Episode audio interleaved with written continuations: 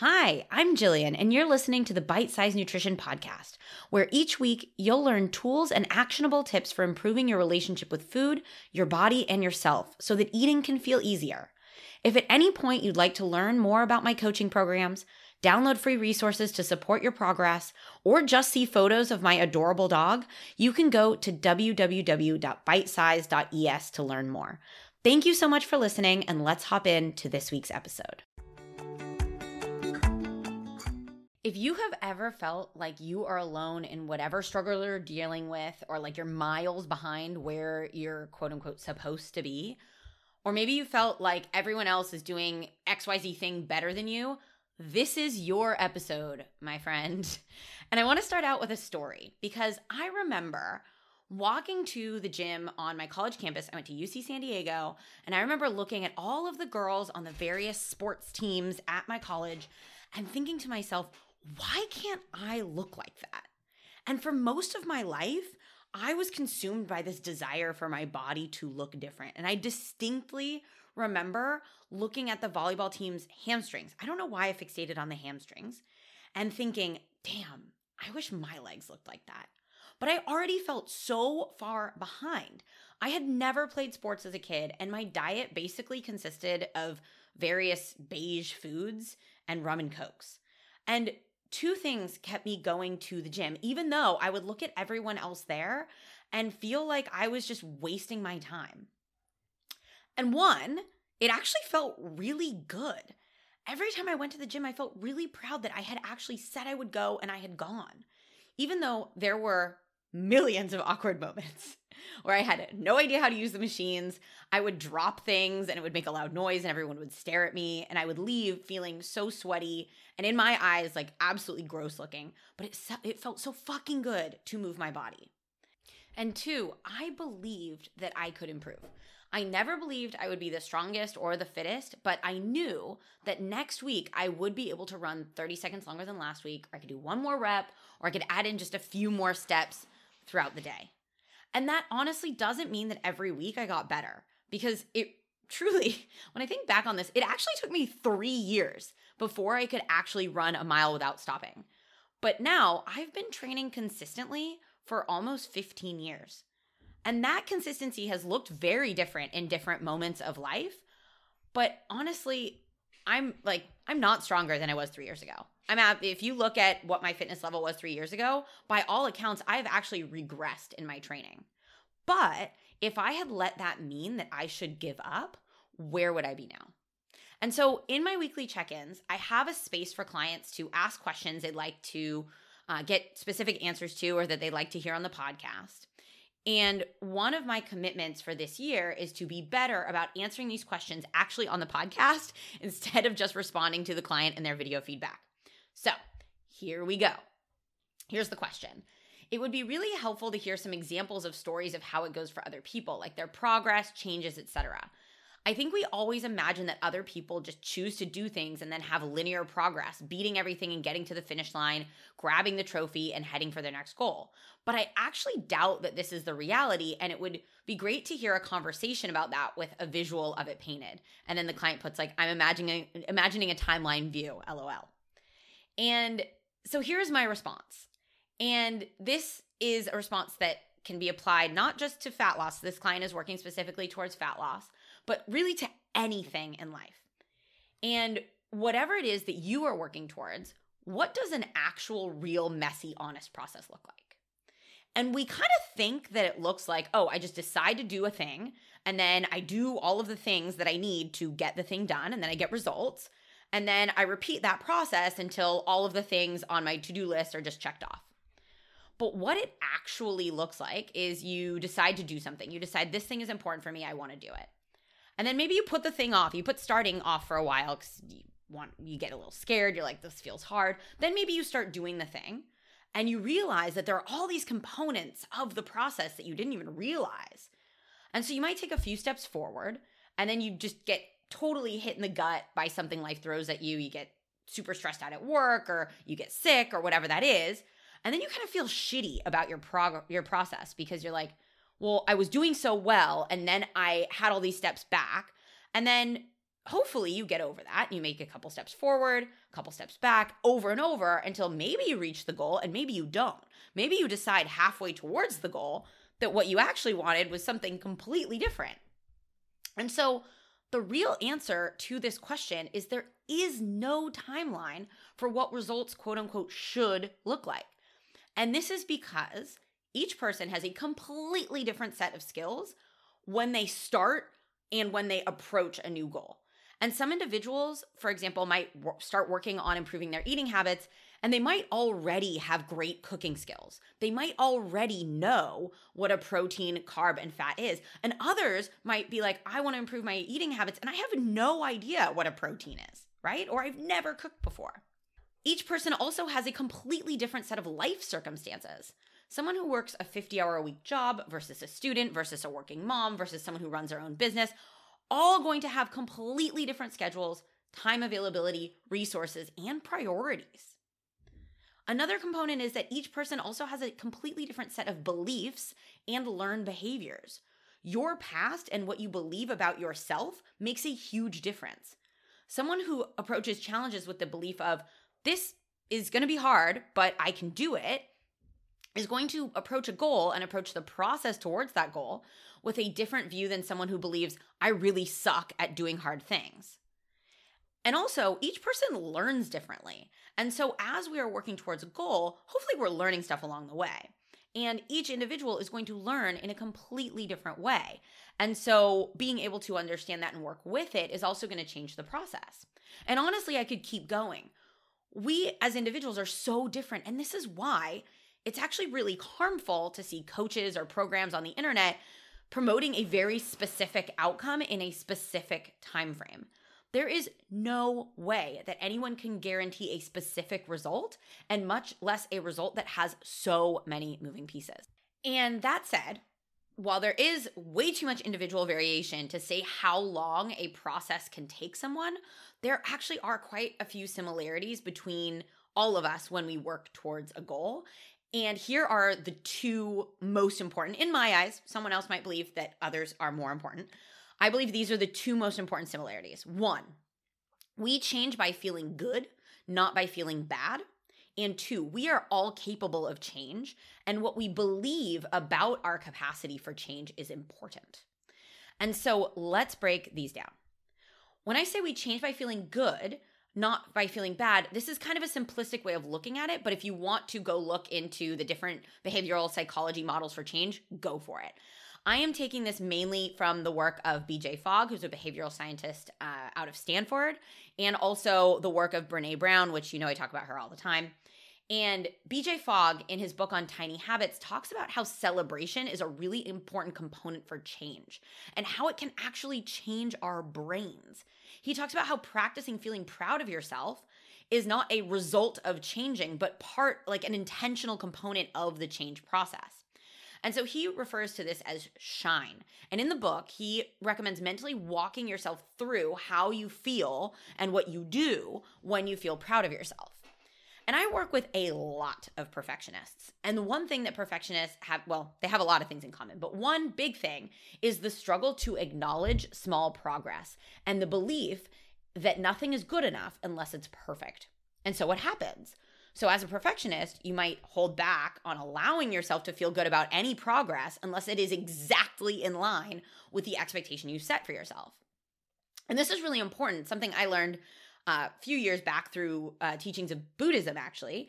And that is, is that the only time we are disappointed is when expectation does not live up to reality. And so, reality, unfortunately, we do not have full control over, but our expectation we do. And so, here's some insight into the idea of we change when we feel good and how to use that. So, think about how you speak to yourself as you work towards a goal. Do you keep your praise and feelings of pride on hold until you have some huge breakthrough or hit a big milestone, or perhaps someone else actually brings it to your attention? And so, if so, that holding off might be one of the reasons why you actually struggle to getting to the big milestones. And right now, you might be thinking, Jillian, why the why the hell would I want to celebrate myself for doing something small? I have a really big goal, and I get that. So let's turn it around and I want to give you an example. Let's say you have a big project for work and every time you complete a tiny part of that project that is necessary to the bigger completion of the project, even if it's just a couple slides for a presentation, your boss tells you, hey, nice work. That's really coming together. How does that feel? Hearing each bit of the process acknowledged. Is it motivating? Is it validating? Does it make you feel like you want to continue? Or you could imagine boss number two. You're working on a big project, and the whole time they're on you. They're saying, Why haven't you finished yet? Wow, you're really going slow. Okay, cool. You got a couple slides done today, but Jean over there did their whole presentation. How unmotivated do you think you're going to feel as you work towards the end of that process? But you are the boss in these scenarios. In your process towards whatever goal you're working on, you get to choose how you motivate yourself. And how freaking cool is that? And this is actually a practice that changes how your brain works because you remember how you feel after you do something, and that can shift your motivations to do that thing again. That can actually make you want to repeat that thing. And so let's say you cook yourself an amazing meal and you think to yourself, oh, you know, this is lovely, but I should be doing this thing every single night. And that guilt that you feel for not doing it every night ends up overshadowing any pride you feel in making a tasty meal. And it makes you even less likely to repeat that meal. Not feeling good enough at something makes it so much less desirable to do that thing again, which is often what holds us back from being consistent at something in the long run.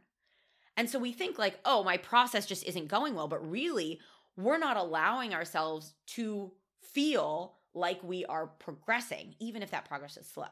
And so the next thing I want to talk about is that we are all capable of change. I truly, honestly believe that.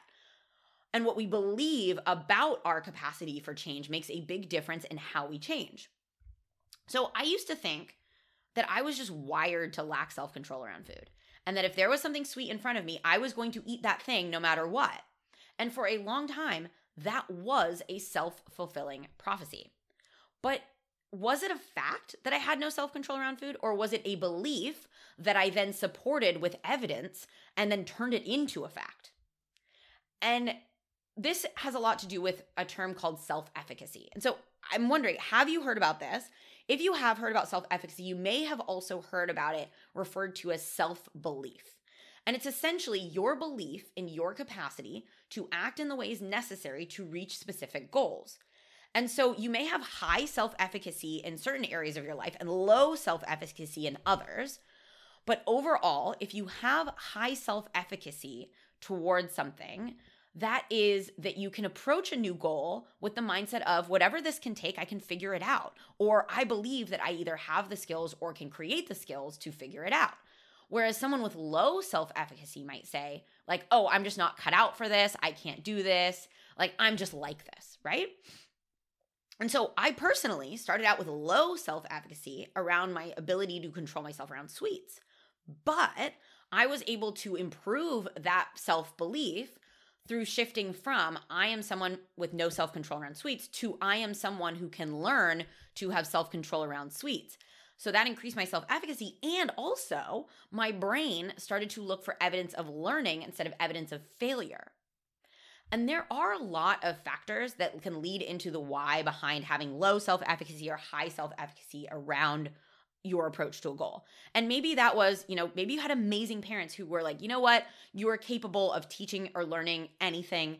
Um, I, I believe you can do this. Or maybe you were unlucky and you had a teacher who told you when you were a kid, like, no matter how hard you try, you're never going to get an A in my class. And we are going to talk about this a little bit later on. And I want to share a belief that the most successful clients I have worked with have in common. And that is when something happens to throw off their process, they are able to see that as an opportunity to find what they can learn from it. They understand that change doesn't have a specific time frame and they're able to see their whole process in the context of their life, their long long life rather than a specific time frame. And on the flip side, the clients that I've worked with that struggle the most with change are the ones who usually want to achieve something and then move on. They want to fix a problem and then they imagine that that problem will just all of a sudden not exist anymore. And those are often the ones that give up on themselves because progress feels too slow. And I'm going to quote something I heard another coach in my industry, um, Emma, oh my gosh, Emma Storey Gordon. I don't know why my brain forgot that. And she talks a lot about like time is going to pass by anyways. So does it really matter how fast progress is? And you might think, yeah, it does matter. But you are literally going to wake up tomorrow no matter what. And so any progress is moving you in the direction that you want to go. And there's one really important thing that I want you to take away from this episode, and that is that no one moves smoothly from point A to point B when it comes to change, especially on their first try. And especially in the realm of what we do together in bite sized coaching, where we're really working on your identity around nutrition and your body and how you see yourself. We're working on changing what you believe about your capacities, and we're working on all of the tiny little behaviors and habits that are associated with that. And so you can kind of think about it like the weather. There are going to be rainy days, there are going to be things outside of your control that happen that can affect your process and how you feel. And there are going to be storms. There's going to be really tough stuff. And there are also going to be strings of sunny days in between.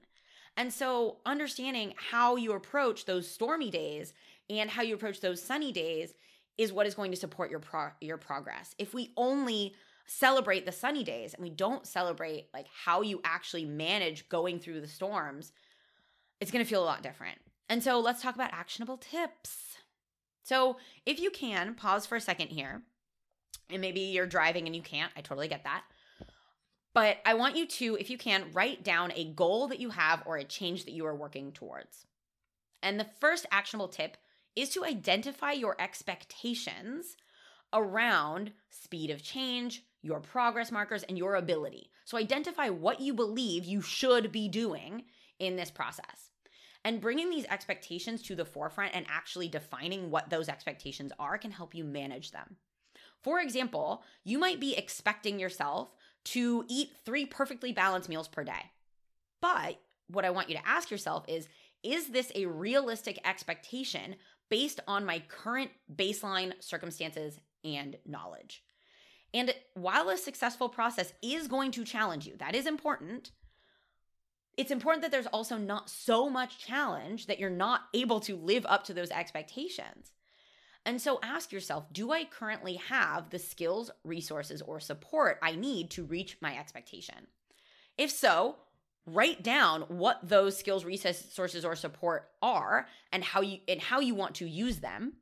And if not, how come and how can you find those skills, resources, or support, or how can you adjust your expectation to your current level of experience? And this brings me to the next tip. One of the most powerful tools for progress is to practice compassionate self reflection. And this is not, I fucked up, I'm not where I wanna be, I, I just have to do better. That does not offer you a strategy or a path to move from point A to point B. It just serves to further the idea that you are not good enough. And so, in the Confident Eater, which is my group coaching program, I teach a framework called the IBC framework as a way to practice compassionate reflection and how to strategize for the future. And so the I is to identify what happened, the actual facts of the situation or struggle. Then the B is for brainstorming, brainstorming potential factors that contributed to that situation. And from there, the C is to create or to choose. So you can create or choose a new perspective and a plan.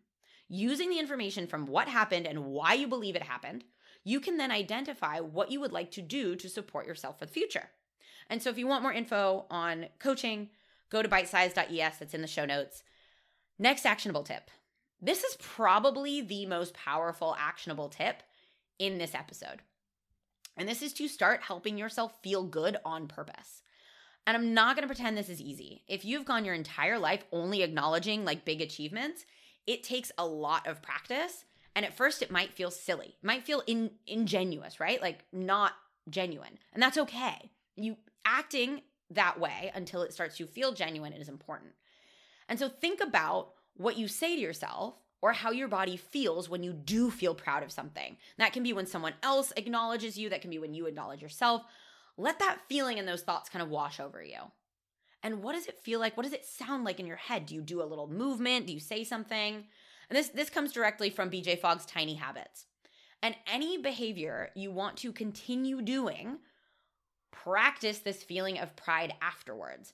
And you can also look at like setting up little rewards. Maybe it's daily or weekly rewards. I recommend, especially if you're working on um, improving your relationship with food, not having like food related rewards, having ones that are more related around, um, you know, how to take care of yourself better, things that you enjoy, offering yourself time to like listen to your favorite podcast. Maybe it's this one, et cetera, et cetera.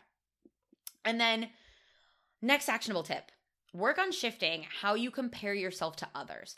And anybody that says, oh, just stop comparing yourself to other people, like, no. It is part of human nature to compare ourselves. But we don't necessarily have to compare ourselves in a negative way. Like, I can look at someone and say, that person is larger than me. And it can literally mean nothing. Or it can look at someone and be like, that person is larger than me. And it can actually mean something about me and who I am. And so start identifying who you compare to and why and ask yourself like is is this a comparison that is actually fair? And usually it's not. So for example, in the story that I told at the beginning, I was comparing myself to girls who had played sports literally their entire lives when I had just started exercising. And I, it, it, in the moment, it was kind of a negative comparison. So I was like, why don't I look like that? But it could have been sort of an inspirational comparison. I could have thought, wow, how amazing that they have that level of commitment to their sport. Like, what can I learn from them? But instead, I was thinking, like, oh, this is so unfair. They're so far ahead of me. And so notice how you're currently comparing to other people and ask, how am I framing this comparison? And so, last thing I'll say here before we wrap up remember that to do things many times, to be quote unquote consistent with something, and I talked about this in the last episode with Karin Nordine. If you haven't listened to that one, go listen to it. To do things many times, you have to do them once. Each repetition counts just as much as the last one, and you get to learn from each re- repetition. If you go for a run, notice what worked for you about maybe the time of day, how you got ready for it, how you fit it into your schedule. You can also notice about how things didn't go well, and then you can learn about how to adjust it for the future. You can see what you want to bring into future repetitions of those behaviors. And honestly, we need to stop counting just the successful repetitions or just the successful parts of the process because you can learn so much from what doesn't go well. And this can help you become more resilient and shape your process for the future. So, the answer to my client's question there is no timeline. What will take some people three months will take other people three years. What I can tell you though is that it is not the timeline for the process towards a goal that makes a difference. It is how you support yourself in the process towards those goals. So thank you for listening. Thank you so much. I'm really excited. I'm off to Costa Rica on Monday. Actually, no. Once you listen to this, I will be on the airplane or either in Costa Rica or on the airplane. And I might do an episode with my best friend there. Um, we have a lot to talk about that I think could be really helpful for you. So if you want to write me a message and let me know what you think, should we do a Costa Rica episode? Um, let me know what you think. And thank you so much for listening.